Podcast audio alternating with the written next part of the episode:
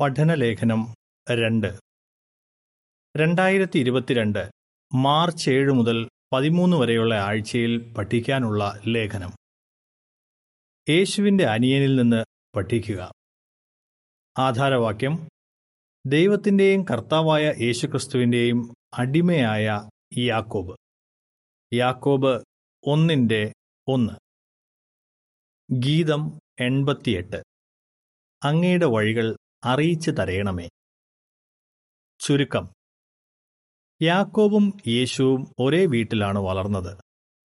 അക്കാലത്തെ മറ്റാരെക്കാളും നന്നായി യാക്കോബിന് ദൈവത്തിന്റെ പുത്രനെക്കുറിച്ച് അറിയാമായിരുന്നു. യേശുവിന്റെ അനിയനായ യാക്കോബ് പിന്നീട് ക്രിസ്തീയ സഭയുടെ ഒരു തൂണായി തീർന്നു. അദ്ദേഹത്തിന്റെ ജീവിതത്തിൽ നിന്നും പഠിപ്പിക്കൽ രീതികളിൽ നിന്നും നമുക്കെന്തു മനസ്സിലാക്കാമെന്നാണ് ഈ ലേഖനത്തിൽ കാണാൻ പോകുന്നത്.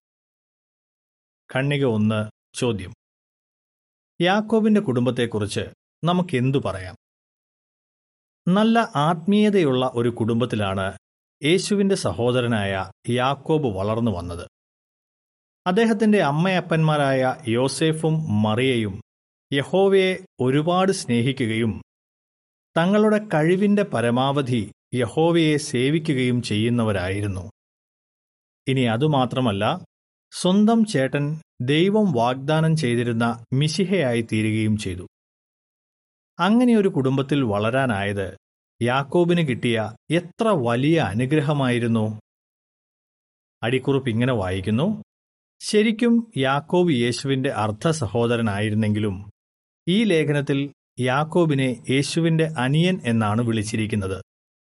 സാധ്യതയനുസരിച്ച് യാക്കോബ് എന്ന പേരിലുള്ള ബൈബിൾ പുസ്തകം എഴുതിയത് ഇദ്ദേഹമാണ്. അടിക്കുറിപ്പ് ഇവിടെ തീരുന്നു. കണ്ണിക രണ്ട് ചോദ്യം. തന്റെ ചേട്ടനോട് ആദരവ് തോന്നാൻ യാക്കോബിന് എന്തെല്ലാം കാരണങ്ങളുണ്ടായിരുന്നു? തന്റെ ചേട്ടനോട് ആദരവ് തോന്നാൻ യാക്കോബിന് ഒരുപാട് കാരണങ്ങളുണ്ടായിരുന്നു. ഉദാഹരണത്തിന് ചെറുപ്പത്തിൽ തന്നെ യേശുവിന് തിരുവഴുത്തുകൾ നന്നായി അറിയാമായിരുന്നു. വെറും പന്ത്രണ്ട് വയസ്സുള്ള യേശുവിന്റെ സംസാരം കേട്ട് യെരുശലേമിലെ പണ്ഡിതന്മാരായ മൂപ്പന്മാർ പോലും വിസ്മയിച്ചുപോയി. മിക്കവാറും യാക്കോബും യേശുവും ഒരുമിച്ച് മരപ്പണികളൊക്കെ ചെയ്തിട്ടുണ്ടാകും. അങ്ങനെയാണെങ്കിൽ തന്റെ ചേട്ടനെ അടുത്തറിയാൻ യാക്കോബിന് അവസരം കിട്ടിയിട്ടുണ്ട്. Nathan H. നോർ സഹോദരൻ പലപ്പോഴും പറയാറുണ്ടായിരുന്നതുപോലെ ഒരാളോടൊപ്പം ജോലി ചെയ്യുമ്പോഴാണ് ആ വ്യക്തിയെ ശരിക്കും അറിയാനാകുന്നത്. അടിക്കുറിപ്പ് ഇങ്ങനെ വായിക്കുന്നു. Nathan H. നോർ ഭരണസംഘത്തിലെ ഒരു അംഗമായിരുന്നു. ആയിരത്തി തൊള്ളായിരത്തി എഴുപത്തിയേഴിൽ ഭൂമിയിലെ അദ്ദേഹത്തിന്റെ ജീവിതം അവസാനിച്ചു. അടിക്കുറിപ്പ് ഇവിടെ തീരുന്നു. യേശുവിനെക്കുറിച്ച് തിരുവഴുത്തുകൾ പറയുന്നത് യേശു വളർന്നു വലുതാകുകയും കൂടുതൽ കൂടുതൽ ജ്ഞാനം നേടുകയും ചെയ്തു. ദൈവത്തിനും മനുഷ്യർക്കും യേശുവിനോടുള്ള പ്രീതിയും വർദ്ധിച്ചു വന്നു എന്നാണ്. ലൂക്കോസ് രണ്ടിന്റെ അൻപത്തിരണ്ട്. അതൊക്കെ നേരിട്ട് കാണാനും യാക്കോബിന് കഴിഞ്ഞിട്ടുണ്ടാകും. ഇക്കാരണങ്ങൾ കൊണ്ട് ആദ്യം യേശുവിന്റെ ശിഷ്യരായി തീർന്നവരുടെ കൂട്ടത്തിൽ യാക്കോബും ഉണ്ടായിരുന്നെന്ന് നമ്മൾ ചിന്തിച്ചേക്കാം. പക്ഷെ അങ്ങനെയല്ല സംഭവിച്ചത്. രണ്ടാം ഖണ്ണികയുടെ ചിത്രക്കുറിപ്പ് ഇങ്ങനെ വായിക്കുന്നു. ചെറുപ്പത്തിൽ യേശുവിന്റെ കൂടെയായിരുന്ന സമയത്ത് യാക്കോബിന് ചേട്ടനെക്കുറിച്ച് ശരിക്കും പഠിക്കാനായി. ഖണ്ണിക മൂന്ന് ചോദ്യം. യേശു തന്റെ ശുശ്രൂഷ തുടങ്ങിയ സമയത്ത് യാക്കോബ് എങ്ങനെയാണ് പ്രതികരിച്ചത്? യേശു ഭൂമിയിൽ ശുശ്രൂഷ ചെയ്ത കാലത്ത് യാക്കോബ് ഒരു ശിഷ്യനായി തീർന്നില്ല. വാസ്തവത്തിൽ യേശുവിന് ഭ്രാന്താണ് എന്ന് ചിന്തിച്ച ബന്ധുക്കളുടെ കൂട്ടത്തിൽ യാക്കോബും ഉണ്ടായിരുന്നിരിക്കാം. മർക്കോസ് മൂന്നിന്റെ ഇരുപത്തിയൊന്ന്. ഇനി യേശു ദണ്ഡനസ്തംഭത്തിൽ കിടന്ന് മരിക്കുന്ന സമയത്ത് അമ്മയായ മറിയയോടൊപ്പം യാക്കോബ് അവിടെ ഉണ്ടായിരുന്നതായി ഒരു സൂചനയുമില്ല. ഖണ്ണിക നാല് ചോദ്യം. ഏതെല്ലാം കാര്യങ്ങളാണ് നമ്മൾ ഈ ലേഖനത്തിൽ പഠിക്കാൻ പോകുന്നത്? പിന്നീട് യാക്കോബ് യേശുവിൽ വിശ്വസിച്ചു. ക്രിസ്തീയ സഭയിൽ എല്ലാവരും ആദരിക്കുന്ന ഒരു മൂപ്പനായി തീരുകയും ചെയ്തു. യാക്കോബിൽ നിന്ന് പഠിക്കാനാകുന്ന രണ്ട് കാര്യങ്ങളാണ് നമ്മൾ ഈ ലേഖനത്തിൽ കാണാൻ പോകുന്നത്. ഒന്ന് നമ്മൾ എപ്പോഴും താഴ്മയുള്ളവരായിരിക്കേണ്ടത് എന്തുകൊണ്ട്? രണ്ട് നമുക്കെങ്ങനെ നല്ല അധ്യാപകരാകാം? യാക്കോബിനെ പോലെ എപ്പോഴും താഴ്മയുള്ളവരായിരിക്കുക. ഖണ്ണിക അഞ്ച് ചോദ്യം. പുനരുത്ഥാനപ്പെട്ട യേശു യാക്കോബിന് പ്രത്യക്ഷനായ ശേഷം അദ്ദേഹം എന്തു മാറ്റം വരുത്തി? യാക്കോബ് എപ്പോഴാണ് യേശുവിന്റെ ഒരു ശിഷ്യനായി തീർന്നത്? യേശു മരിച്ച് ഉയർപ്പിക്കപ്പെട്ടതിന് ശേഷം യാക്കോബിനും പിന്നെ എല്ലാ അപ്പോസ്തലന്മാർക്കും പ്രത്യക്ഷനായി. ഒന്ന് കുരിന്തിയർ പതിനഞ്ചിന്റെ ഏഴ്. ആ കൂടിക്കാഴ്ചയ്ക്ക് ശേഷം യാക്കോബ് യേശുവിന്റെ ശിഷ്യനായി തീർന്നു. അത് നമുക്ക് എങ്ങനെ അറിയാം? യേശു വാഗ്ദാനം ചെയ്ത പരിശുദ്ധാത്മാവിനു വേണ്ടി യെരുസലേമിലെ ഒരു മേൽമുറിയിൽ കാത്തിരുന്ന അപ്പോസ്തലന്മാരുടെ കൂട്ടത്തിൽ യാക്കോബും ഉണ്ടായിരുന്നു. പിന്നീട് യാക്കോബ് ഒന്നാം നൂറ്റാണ്ടിലെ ഭരണസംഘത്തിലെ ഒരു അംഗമായി സേവിച്ചു. കൂടാതെ എ ഡി അറുപത്തിരണ്ടിനോടടുത്ത് അദ്ദേഹം ദൈവപ്രചോദിതനായി അഭിഷിക്ത ക്രിസ്ത്യാനികൾക്കൊരു കത്തെഴുതി. നമ്മുടെ പ്രത്യാശ സ്വർഗത്തിൽ ജീവിക്കാനോ ഭൂമിയിൽ ജീവിക്കാനോ ആയാലും ആ കത്ത് നമുക്കും പ്രയോജനം ചെയ്യുന്നതാണ്. ഒന്നാം നൂറ്റാണ്ടിലെ ചരിത്രകാരനായിരുന്ന ജോസീഫസ് പറയുന്നതനുസരിച്ച് ജൂത മഹാപുരോഹിതനായ അനന്യാസ് ദ യങ്ങറുടെ ഉത്തരവ് പ്രകാരം യാക്കോബിനെ കൊന്നുകളയുകയായിരുന്നു. ഭൂമിയിലെ തന്റെ ജീവിതം അവസാനിക്കുന്നതുവരെ യാക്കോബ് യഹോവയോട് വിശ്വസ്തനായി തുടർന്നു. ഖണ്ണികയാറ് ചോദ്യം. യാക്കോബ് ഏത് വിധത്തിലാണ് അക്കാലത്തെ മത നേതാക്കന്മാരിൽ നിന്നും വ്യത്യസ്തനായിരുന്നത്? യാക്കോബ് താഴ്മയുള്ള ആളായിരുന്നു. നമുക്കതെങ്ങനെ അറിയാം? പിന്നീട് യാക്കോബ് ചെയ്തതും അക്കാലത്തെ മത നേതാക്കന്മാർ ചെയ്തതുമായ കാര്യങ്ങൾ തമ്മിൽ താരതമ്യം ചെയ്താൽ നമുക്കത് മനസ്സിലാക്കാം. യേശു ദൈവപുത്രനാണെന്നതിന്റെ വ്യക്തമായ തെളിവുകൾ കിട്ടിയപ്പോൾ യാക്കോബ് താഴ്മയോടെ അത് അംഗീകരിച്ചു. എന്നാൽ എരുസലേമിലെ മുഖ്യപുരോഹിതന്മാർ അങ്ങനെ ചെയ്യാൻ തയ്യാറായില്ല. ഉദാഹരണത്തിന് യേശു ലാസറിനെ ഉയർപ്പിച്ചെന്ന കാര്യം അവർക്ക് ഒരു തരത്തിലും നിഷേധിക്കാനാകില്ലായിരുന്നു. പക്ഷേ അത് കണ്ടിട്ടും യേശു യഹോവയുടെ പ്രതിനിധിയാണെന്ന് അവർ അംഗീകരിച്ചില്ല. പകരം യേശുവിനെയും ലാസറിനെയും കൊല്ലാനാണ് നോക്കിയത്. പിന്നീട് യേശു പുനരുദ്ധാനപ്പെട്ടപ്പോഴും അക്കാര്യം ആളുകളിൽ നിന്ന് മറച്ചുവെക്കാൻ അവർ ഗൂഢാലോചന നടത്തി. ആ മത നേതാക്കന്മാർ അഹങ്കാരികളായിരുന്നതുകൊണ്ട് അവർ മിശിഹയെ തള്ളിക്കളഞ്ഞു. ഖണ്ണിക ഏഴ് ചോദ്യം. നമ്മൾ അഹങ്കാരികളായിരിക്കരുതാത്തത് എന്തുകൊണ്ട്? നമുക്കുള്ള പാഠം. അഹങ്കാരം ഒഴിവാക്കുക. യഹോവയിൽ നിന്ന് പഠിക്കാൻ മനസ്സുള്ളവരായിരിക്കുക. ഹൃദയത്തിലെ രക്തക്കുഴലുകളുടെ കട്ടി കൂടുമ്പോൾ ഹൃദയത്തിന് ശരിയായ വിധത്തിൽ പ്രവർത്തിക്കാൻ കഴിയാതെ വരും. അതുപോലെ അഹങ്കാരം ഒരു വ്യക്തിയുടെ ആലങ്കാരിക ഹൃദയത്തെ കഠിനമാക്കുകയും അങ്ങനെ അയാൾക്ക് ദൈവത്തിൽ നിന്നുള്ള നിർദ്ദേശങ്ങളോട് നല്ല രീതിയിൽ പ്രതികരിക്കാൻ കഴിയാതെ വരികയും ചെയ്യും. യേശുവിന്റെ നാളിലെ പരീശന്മാർ അവരുടെ ഹൃദയം കഠിനമാക്കി. അതുകൊണ്ട് വ്യക്തമായ തെളിവുണ്ടായിരുന്നിട്ടും യേശു ദൈവത്തിന്റെ പുത്രനാണെന്നും യേശുവിൽ പ്രവർത്തിക്കുന്നത് ദൈവാത്മാവാണെന്നും വിശ്വസിക്കാൻ അവർ തയ്യാറായില്ല. തങ്ങളുടെ അഹങ്കാരം കൊണ്ട് ഭാവിയിൽ നിത്യജീവൻ നേടാനുള്ള വലിയ അവസരമാണ് അവർക്ക് നഷ്ടമായത്. അതുകൊണ്ട് ദൈവത്തിന്റെ വചനവും ദൈവത്തിന്റെ പരിശുദ്ധാത്മാവും നമ്മുടെ വ്യക്തിത്വത്തെയും ചിന്തയെയും തീരുമാനങ്ങളെയും സ്വാധീനിക്കാൻ അനുവദിക്കേണ്ടത് എത്ര പ്രധാനമാണ്? യാക്കോബ് താഴ്മയുള്ള ആളായിരുന്നതുകൊണ്ട് യഹോവയിൽ നിന്ന് പഠിക്കാൻ തയ്യാറായി. ഇനി അദ്ദേഹത്തിന് നല്ലൊരു അധ്യാപകനായി തീരാൻ സാധിച്ചതും താഴ്മയുണ്ടായിരുന്നതുകൊണ്ടാണ്. അതേക്കുറിച്ചാണ് നമ്മൾ ഇനി കാണാൻ പോകുന്നത്. അഞ്ചു മുതൽ ഏഴ് വരെയുള്ള ഖണ്ണികകളുടെ ചിത്രക്കുറിപ്പ് ഇങ്ങനെ വായിക്കുന്നു. യേശു യാക്കോബിന് പ്രത്യക്ഷപ്പെട്ടപ്പോൾ അദ്ദേഹം താഴ്മയോടെ യേശുവിനെ മിശിഹയായി അംഗീകരിച്ചു.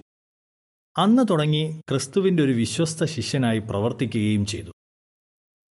യാക്കോബിനെ പോലെ നല്ല ഒരു അധ്യാപകനായിരിക്കുക. ഖണ്ണിക എട്ട് ചോദ്യം. നല്ല അധ്യാപകരാകാൻ നമ്മളെ എന്ത് സഹായിക്കും? യാക്കോബ് ഉയർന്ന വിദ്യാഭ്യാസമുള്ള ഒരാളായിരുന്നില്ല. അക്കാലത്തെ മത നേതാക്കന്മാർ അപ്പോസ്തലന്മാരായ പത്രോസിനെയും യോഹന്നാനെയും കുറിച്ച് ചിന്തിച്ചിരുന്നതുപോലെ തന്നെയാണ് യാക്കോബിനെക്കുറിച്ചും കരുതിയിരുന്നത് എന്നതിന് സംശയമില്ല. സാധാരണക്കാരും വലിയ പഠിപ്പില്ലാത്തവരുമായിട്ടാണ് ആ അപ്പോസ്തലന്മാരെ അവർ കണക്കാക്കിയിരുന്നത്. പ്രവൃത്തികൾ നാലിന്റെ പതിമൂന്ന്. എങ്കിലും യാക്കോബ് എഴുതിയ ബൈബിൾ പുസ്തകം വായിക്കുമ്പോൾ നമുക്കൊരു കാര്യം വ്യക്തമാണ്. അദ്ദേഹം നല്ല ഒരു അധ്യാപകനായി തീർന്നു.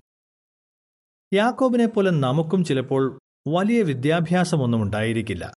എങ്കിലും യഹോവയുടെ ആത്മാവിന്റെ സഹായത്താലും യഹോവ തന്റെ സംഘടനയിലൂടെ തരുന്ന പരിശീലനത്താലും നമുക്കും നല്ല അധ്യാപകരായി തീരാനാകും.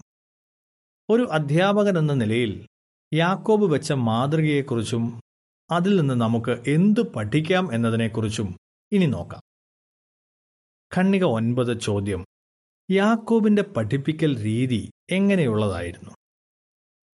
മനസ്സിലാക്കാൻ ബുദ്ധിമുട്ടുള്ള വാക്കുകളോ ന്യായവാദങ്ങളോ യാക്കോബ് ഉപയോഗിച്ചില്ല. അതുകൊണ്ട് തന്നെ തങ്ങൾ എന്ത് ചെയ്യണം എങ്ങനെ ചെയ്യണമെന്നൊക്കെ അദ്ദേഹത്തിന്റെ കേൾവിക്കാർക്ക് പെട്ടെന്ന് മനസ്സിലായി. ഉദാഹരണത്തിന് ക്രിസ്ത്യാനികൾ അന്യായം സഹിക്കാൻ തയ്യാറാകണമെന്നും അതിന്റെ പേരിൽ നീരസമൊന്നും വെച്ചുകൊണ്ടിരിക്കരുതെന്നും എത്ര ലളിതമായാണ് യാക്കോബ് പഠിപ്പിച്ചതെന്ന് നോക്കുക. അദ്ദേഹം എഴുതി സഹിച്ചു നിന്നവരെ സന്തോഷമുള്ളവരായി നമ്മൾ കണക്കാക്കുന്നു. യോബ് സഹിച്ചു നിന്നതിനെക്കുറിച്ച് നിങ്ങൾ കേൾക്കുകയും യഹോവ ഒടുവിൽ നൽകിയ അനുഗ്രഹങ്ങൾ കാണുകയും ചെയ്തിരിക്കുന്നു. അങ്ങനെ യഹോവ വാത്സല്യവും കരുണയും നിറഞ്ഞ ദൈവമാണെന്ന് നിങ്ങൾ മനസ്സിലാക്കിയിരിക്കുന്നു. യാക്കോബ് അഞ്ചിന്റെ പതിനൊന്ന്. യാക്കോബ് പഠിപ്പിച്ചത് തിരുവഴുത്തുകളെ അടിസ്ഥാനമാക്കിയാണെന്ന കാര്യം നിങ്ങൾ ശ്രദ്ധിച്ചോ? തന്നോട് വിശ്വസ്തരായിരിക്കുന്നവരെ യഹോവ എപ്പോഴും അനുഗ്രഹിക്കുമെന്ന് പറയാൻ ഇയോബിന്റെ മാതൃകയാണ് അദ്ദേഹം ഉപയോഗിച്ചത്. വളരെ ലളിതമായ വാക്കുകളും ന്യായവാദവും ഉപയോഗിച്ച് അദ്ദേഹം ആ കാര്യം അവരെ പഠിപ്പിച്ചു. അങ്ങനെ യാക്കോബ് അവരുടെ ശ്രദ്ധ തന്നിലേക്കല്ല യഹോവയിലേക്ക് തിരിച്ചുവിട്ടു. ഖണ്ണിക പത്ത് ചോദ്യം. പഠിപ്പിക്കുമ്പോൾ നമുക്ക് യാക്കോബിന്റെ ഏത് മാതൃക അനുകരിക്കാം? നമുക്കുള്ള പാഠം. ലളിതമായ രീതിയിൽ ബൈബിൾ ഉപയോഗിച്ച് പഠിപ്പിക്കുക. മറ്റുള്ളവരെ പഠിപ്പിക്കുമ്പോൾ നമ്മൾ എത്ര അറിവുള്ളവരാണെന്ന് കാണിക്കുന്നതിന് പകരം യഹോവയുടെ അറിവ് എത്ര വലുതാണെന്നും യഹോവ അവർക്ക് വേണ്ടി എത്രമാത്രം കരുതുന്നുണ്ടെന്നും അവർക്ക് കാണിച്ചു കൊടുക്കുക. എപ്പോഴും തിരുവഴുത്തുകളിൽ നിന്ന് പഠിപ്പിക്കുന്നതിലൂടെ നമുക്കത് ചെയ്യാനാകും.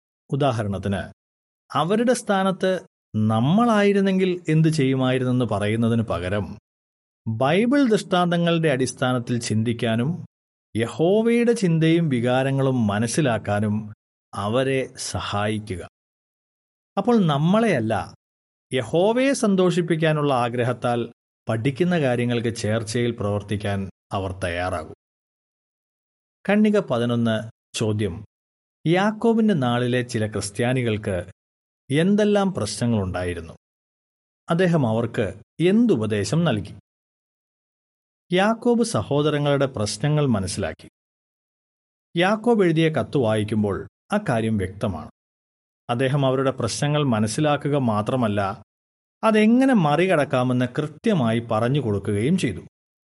ഉദാഹരണത്തിന് ചില ക്രിസ്ത്യാനികൾ പഠിച്ച കാര്യങ്ങൾക്കനുസരിച്ച് മാറ്റം വരുത്താൻ അല്പം മടി കാണിച്ചു. മറ്റു ചിലർ പണക്കാർക്ക് പ്രത്യേക പരിഗണന നൽകി.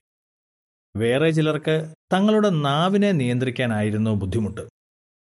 ഇപ്പറഞ്ഞതുപോലുള്ള ഗൗരവമേറിയ പ്രശ്നങ്ങളൊക്കെ ഉണ്ടായിരുന്നെങ്കിലും അവർ ഒരിക്കലും മാറ്റം വരുത്തില്ലെന്ന് പറഞ്ഞ് യാക്കോബ് അവരെ ഉപേക്ഷിച്ച് കളഞ്ഞില്ല. പകരം അദ്ദേഹം അവർക്ക് ദയയോടെ അതേസമയം വളച്ചുകെട്ടില്ലാത്ത രീതിയിൽ വേണ്ട ഉപദേശങ്ങൾ നൽകി. ഇനി മാറ്റം വരുത്താൻ പ്രയാസപ്പെടുന്നവരോട് മൂപ്പന്മാരുടെ സഹായം ചോദിക്കാനും അദ്ദേഹം പറഞ്ഞു. യാക്കോബ് അഞ്ചിന്റെ പതിമൂന്ന് മുതൽ പതിനഞ്ച് വരെ ഇങ്ങനെ വായിക്കുന്നു നിങ്ങളിൽ ആരെങ്കിലും കഷ്ടതകൾ അനുഭവിക്കുന്നുണ്ടോ? എങ്കിൽ അയാൾ മുട്ടിപ്പായി പ്രാർത്ഥിക്കട്ടെ. സന്തോഷത്തോടിരിക്കുന്ന ആരെങ്കിലും ഉണ്ടോ? അയാൾ സ്തുതിഗീതങ്ങൾ പാടട്ടെ. നിങ്ങളിൽ രോഗിയായ ആരെങ്കിലും ഉണ്ടോ? അയാൾ സഭയിലെ മൂപ്പന്മാരെ വിളിച്ചു വരുത്തട്ടെ. അവർ യഹോവയുടെ നാമത്തിൽ അയാളുടെ മേൽ എണ്ണ തേച്ച് അയാൾക്കു വേണ്ടി പ്രാർത്ഥിക്കട്ടെ. വിശ്വാസത്തോടെയുള്ള പ്രാർത്ഥന രോഗിയെ സുഖപ്പെടുത്തും. യഹോവ അയാളെ എഴുന്നേൽപ്പിക്കും. അയാൾ പാപം ചെയ്തിട്ടുണ്ടെങ്കിൽ അയാളോട് ക്ഷമിക്കും. കണ്ണിക പന്ത്രണ്ട് ചോദ്യം. മാറ്റം വരുത്താൻ ബൈബിൾ വിദ്യാർത്ഥികളെ സഹായിക്കുമ്പോൾ നമുക്കെങ്ങനെ യാക്കോവിന്റെ മാതൃക അനുകരിക്കാം? നമുക്കുള്ള പാഠം. മറ്റുള്ളവരുടെ പ്രശ്നം മനസ്സിലാക്കുക.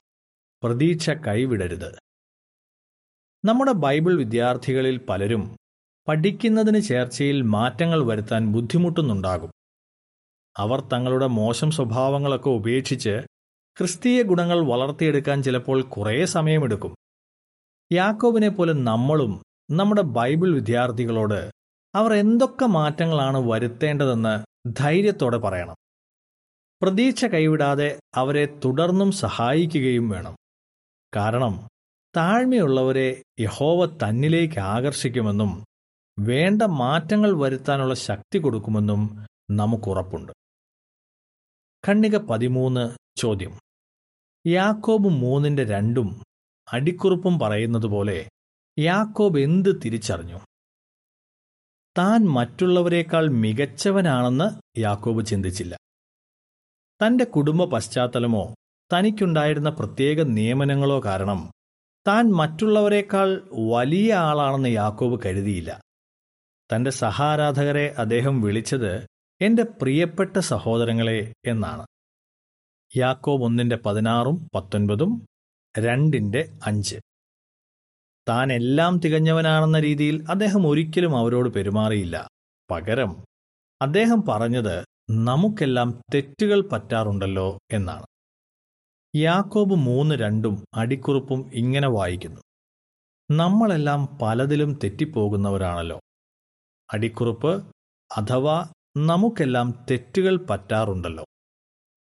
വാക്ക് പിഴയ്ക്കാത്ത ആരെങ്കിലും ഉണ്ടെങ്കിൽ അയാൾ ശരീരത്തെ മുഴുവൻ കടിഞ്ഞാനിട്ട് നിയന്ത്രിക്കാൻ കഴിയുന്ന പൂർണ മനുഷ്യനാണ്. കണ്ണിക പതിനാല് ചോദ്യം നമുക്കും തെറ്റുകൾ പറ്റാറുണ്ടെന്ന് തുറന്ന് സമ്മതിക്കേണ്ടത് എന്തുകൊണ്ട്? നമുക്കുള്ള പാഠം. നമുക്കെല്ലാം തെറ്റു പറ്റാറുണ്ടെന്ന് ഓർക്കുക. നമ്മൾ നമ്മുടെ ബൈബിൾ വിദ്യാർത്ഥികളെക്കാൾ മികച്ചവരാണെന്ന് ചിന്തിക്കരുത്. നമുക്ക് ഒരു തെറ്റും പറ്റില്ല എന്നൊരു ധാരണ വിദ്യാർത്ഥിക്ക് കൊടുത്താൽ അദ്ദേഹം ചിന്തിക്കുന്നത് തന്നെ കൊണ്ട് ഒരിക്കലും അതുപോലെയൊന്നുമാകാൻ കഴിയില്ല എന്നായിരിക്കും. എന്നാൽ ബൈബിൾ തത്വങ്ങൾ പ്രാവർത്തികമാക്കുന്നത് നമുക്കെല്ലായ്പ്പോഴും അത്ര എളുപ്പമല്ലായിരുന്നെന്ന് സമ്മതിക്കുകയും ആവശ്യമായ മാറ്റങ്ങൾ വരുത്താൻ യഹോവ എങ്ങനെയാണ് നമ്മളെ സഹായിച്ചതെന്ന് വിശദീകരിക്കുകയും ചെയ്യുക. അങ്ങനെ ചെയ്യുമ്പോൾ തനിക്കും യഹോവയെ സേവിക്കാനാകുമെന്ന് ചിന്തിക്കാൻ നമ്മൾ വിദ്യാർത്ഥിയെ സഹായിക്കുകയാണ്. ഖണ്ണിക പതിനഞ്ച് ചോദ്യം. യാക്കോബ് ഉപയോഗിച്ച ദൃഷ്ടാന്തങ്ങൾ എങ്ങനെയുള്ളവയായിരുന്നു? ആളുകളുടെ ഹൃദയത്തെ തൊടുന്ന ദൃഷ്ടാന്തങ്ങൾ യാക്കോബ് ഉപയോഗിച്ചു. യാക്കോബിന് പരിശുദ്ധാത്മാവിന്റെ സഹായമുണ്ടായിരുന്നു എന്നതിന് സംശയമില്ല. എന്നാൽ മൂത്ത ചേട്ടനായ യേശുവിന്റെ ദൃഷ്ടാന്തങ്ങളെക്കുറിച്ച് പഠിച്ചതും മറ്റുള്ളവരെ എങ്ങനെ പഠിപ്പിക്കണമെന്ന് മനസ്സിലാക്കാൻ യാക്കോബിനെ ഒരുപാട് സഹായിച്ചിട്ടുണ്ടാകണം. യാക്കോബ് തന്റെ കത്തിൽ ഉപയോഗിച്ചിരിക്കുന്ന ദൃഷ്ടാന്തങ്ങൾ വളരെ ലളിതമാണ്. അതിലൂടെ അദ്ദേഹം പഠിപ്പിക്കാൻ ഉദ്ദേശിച്ച പാഠങ്ങൾ ആർക്കും എളുപ്പം മനസ്സിലാകും. യാക്കോബ് മൂന്നിന്റെ രണ്ടു മുതൽ ആറ് വരെ ഇങ്ങനെ വായിക്കുന്നു നമ്മളെല്ലാം പലതിലും തെറ്റിപ്പോകുന്നവരാണല്ലോ. വാക്ക് പിഴയ്ക്കാത്ത ആരെങ്കിലും ഉണ്ടെങ്കിൽ അയാൾ ശരീരത്തെ മുഴുവൻ കടിഞ്ഞാണിട്ട് നിയന്ത്രിക്കാൻ കഴിയുന്ന പൂർണ മനുഷ്യനാണ്. കുതിരയെ അനുസരിപ്പിക്കാൻ അതിന്റെ വായിൽ കടിഞ്ഞാണിടുമ്പോൾ അതിന്റെ ശരീരം മുഴുവൻ നമ്മുടെ നിയന്ത്രണത്തിലാകുന്നു. കപ്പലിന്റെ കാര്യവും എടുക്കുക അത് വളരെ വലിപ്പമുള്ളതും ശക്തമായ കാറ്റിന്റെ സഹായത്താൽ ഓടുന്നതുമാണെങ്കിലും അമരക്കാരൻ ചെറിയൊരു ചുക്കാൻ കൊണ്ട് അതിന്റെ ദിശ മാറ്റി ആഗ്രഹിക്കുന്നിടത്തേക്ക് കൊണ്ടുപോകുന്നു. നാവും ശരീരത്തിലെ ചെറിയൊരു അവയവമാണ്. പക്ഷേ അത് വലിയ വീരവാദങ്ങൾ മുഴക്കുന്നു. ചെറിയൊരു തീപ്പൊരി മതി വലിയൊരു കാട് കത്തി നശിക്കാൻ. നാവും ഒരു തീയാണ്. നമ്മുടെ അവയവങ്ങളിൽ നാവ് അനീതിയുടെ ഒരു ലോകത്തെയാണ് അർത്ഥമാക്കുന്നത്. കാരണം അത് ശരീരത്തെ മുഴുവൻ കളങ്കപ്പെടുത്തുന്നു. ഗീഹന്നയിലെ തീ കൊണ്ട് കത്തുന്ന അത് ജീവിതത്തെ മുഴുവൻ ദഹിപ്പിക്കുന്നു. പത്ത് മുതൽ പന്ത്രണ്ട് വരെ ഇങ്ങനെ വായിക്കുന്നു. ഒരേ വായിൽ നിന്ന് തന്നെ അനുഗ്രഹവും ശാപവും വരുന്നു. എന്റെ സഹോദരങ്ങളെ കാര്യങ്ങൾ ഇങ്ങനെ നടക്കുന്നത് ശരിയല്ല. ഒരേ ഉറവയിൽ നിന്ന് ശുദ്ധജലവും കൈപ്പുള്ള ജലവും പുറപ്പെടുമോ? എന്റെ സഹോദരങ്ങളെ അത്തിമരത്തിൽ ഒലിവുകായും മുന്തിരിവള്ളിയിൽ അത്തിക്കായും കായ്ക്കുമോ? ഉപ്പുറവയിൽ നിന്ന് ഒരിക്കലും ശുദ്ധജലം പുറപ്പെടില്ല. ഖണ്ണിക പതിനാറ് ചോദ്യം. നമ്മൾ നല്ല ദൃഷ്ടാന്തങ്ങൾ ഉപയോഗിക്കേണ്ടത് എന്തുകൊണ്ട്? നമുക്കുള്ള പാഠം.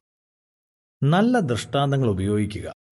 നമ്മൾ യോജിച്ച ദൃഷ്ടാന്തങ്ങൾ ഉപയോഗിച്ച് പഠിപ്പിക്കുമ്പോൾ ആളുകൾക്ക് അക്കാര്യങ്ങൾ കേൾക്കുന്നതോടൊപ്പം ഭാവനയിൽ കാണാനും കഴിയും. തങ്ങൾ പഠിക്കുന്ന ബൈബിൾ സത്യങ്ങൾ ഓർത്തിരിക്കാൻ അത് അവരെ സഹായിക്കും. നല്ല ദൃഷ്ടാന്തങ്ങൾ ഉപയോഗിക്കുന്ന കാര്യത്തിൽ യേശുവിനൊരു പ്രത്യേക കഴിവുണ്ടായിരുന്നു.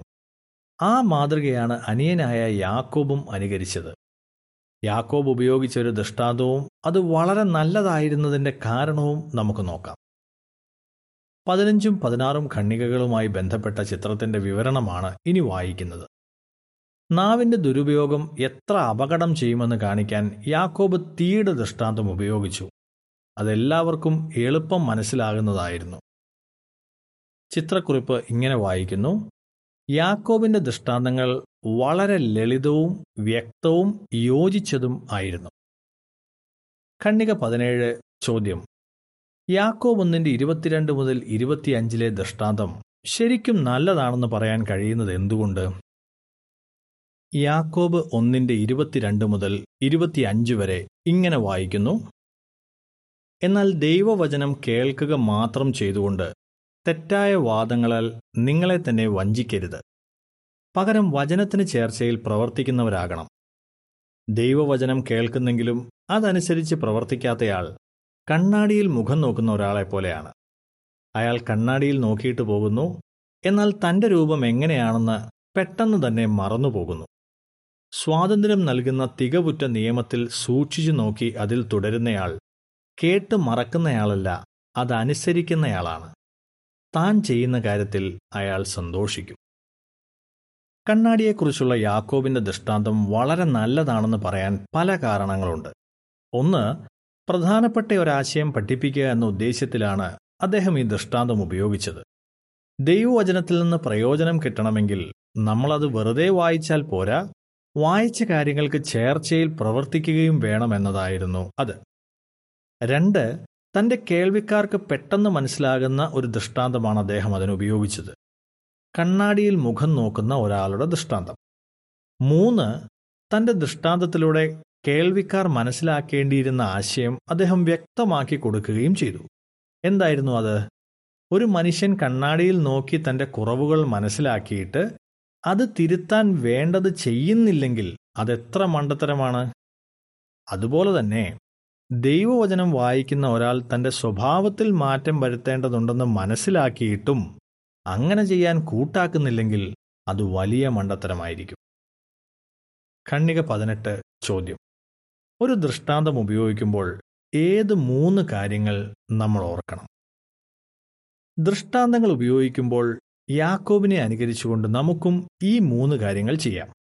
ഒന്ന് പഠിപ്പിക്കുന്ന കാര്യത്തിന് ഏറ്റവും പറ്റിയ ദൃഷ്ടാന്തമാണ് ഉപയോഗിക്കുന്നതെന്ന് ഉറപ്പുവരുത്തുക. രണ്ട് കേൾവിക്കാർക്ക് പെട്ടെന്ന് മനസ്സിലാകുന്ന ദൃഷ്ടാന്തം ഉപയോഗിക്കുക. മൂന്ന് ദൃഷ്ടാന്തം എന്തിനു ഉപയോഗിച്ചെന്ന് വ്യക്തമാക്കുക. പറ്റിയ ദൃഷ്ടാന്തങ്ങളൊന്നും ആലോചിച്ചെടുക്കാൻ കഴിയുന്നില്ലെങ്കിൽ വാച്ച് ടവർ പ്രസിദ്ധീകരണ സൂചിക നോക്കാവുന്നതാണ്. അതിലെ ദൃഷ്ടാന്തങ്ങൾ എന്ന തലക്കെട്ടിന് കീഴിൽ നിങ്ങൾക്ക് ഉപയോഗിക്കാനാകുന്ന ധാരാളം ദൃഷ്ടാന്തങ്ങൾ കാണാം. ദൃഷ്ടാന്തങ്ങൾ ശബ്ദം വ്യക്തമായി കേൾക്കാൻ സഹായിക്കുന്ന ഒരു മൈക്ക് പോലെയാണ്. നമ്മൾ പഠിപ്പിക്കുന്ന പ്രധാന ആശയങ്ങൾ വ്യക്തമായി തിരിച്ചറിയാൻ അത് സഹായിക്കും. അതുകൊണ്ട് പഠിപ്പിക്കുമ്പോൾ ഏറ്റവും പ്രധാനപ്പെട്ട കാര്യങ്ങൾ വിശദീകരിക്കാൻ വേണ്ടി മാത്രം ദൃഷ്ടാന്തങ്ങൾ ഉപയോഗിക്കാൻ ശ്രദ്ധിക്കുക. പഠിപ്പിക്കാനുള്ള നമ്മുടെ കഴിവുകൾ മെച്ചപ്പെടുത്താൻ നമ്മൾ ആഗ്രഹിക്കുന്നതിന്റെ പ്രധാന കാരണം കഴിയുന്നത്ര ആളുകളെ യഹോവയുടെ സന്തോഷമുള്ള കുടുംബത്തിന്റെ ഭാഗമാകാൻ സഹായിക്കുക എന്നതാണ്. അല്ലാതെ നമ്മളിലേക്ക് തന്നെ ശ്രദ്ധ ആകർഷിക്കുക എന്നതല്ല. ഖണ്ണിക പത്തൊൻപത് ചോദ്യം. നമ്മുടെ സഹോദരി സഹോദരന്മാരെ സ്നേഹിക്കുന്നെന്ന് നമ്മൾ എങ്ങനെയാണ് കാണിക്കുന്നത്? യാക്കോബിന്റെ ചേട്ടൻ പൂർണനായിരുന്നു. പക്ഷെ നമുക്കാർക്കും അങ്ങനെ ഒരു ചേട്ടനില്ല. എന്നാൽ ലോകമെങ്ങുമുള്ള ക്രിസ്തീയ സഹോദരി സഹോദരന്മാർ ചേർന്ന ഒരു കുടുംബത്തോടൊപ്പം യഹോവയെ സേവിക്കാനുള്ള വലിയ അവസരം നമുക്കുണ്ട്. നമ്മൾ അവരുമായി സഹവസിക്കുകയും അവരിൽ നിന്ന് പഠിക്കുകയും ചെയ്യുന്നു. പ്രസംഗ പഠിപ്പിക്കൽ പ്രവർത്തനത്തിൽ അവരോടൊപ്പം ചേരുന്നു. അങ്ങനെയെല്ലാം ചെയ്യുമ്പോൾ നമ്മൾ അവരോട് സ്നേഹം കാണിക്കുകയാണ്. നമ്മുടെ മനോഭാവത്തിലും പെരുമാറ്റത്തിലും പഠിപ്പിക്കൽ രീതികളിലും യാക്കോബിന്റെ മാതൃക അനുകരിക്കുമ്പോൾ നമ്മൾ യഹോവയ്ക്ക് ബഹുമതി കൈവരുത്തും. ഒപ്പം സ്നേഹവാനായ സ്വർഗീയ പിതാവിലേക്ക് അടുക്കാൻ ആത്മാർത്ഥ ഹൃദയരായ ആളുകളെ സഹായിക്കുകയും ചെയ്യും. നിങ്ങൾ എങ്ങനെ ഉത്തരം പറയും? നമ്മൾ എപ്പോഴും താഴ്മയുള്ളവരായിരിക്കേണ്ടത് എന്തുകൊണ്ട്? നമ്മൾ ലളിതമായി പഠിപ്പിക്കേണ്ടത് എന്തുകൊണ്ട്? നമ്മൾ നല്ല ദൃഷ്ടാന്തങ്ങൾ ഉപയോഗിക്കേണ്ടത് എന്തുകൊണ്ട്? ഗീതം നൂറ്റി പതിനാല് ക്ഷമയോടിരിക്കുക. ലേഖനം ഇവിടെ തീരുന്നു.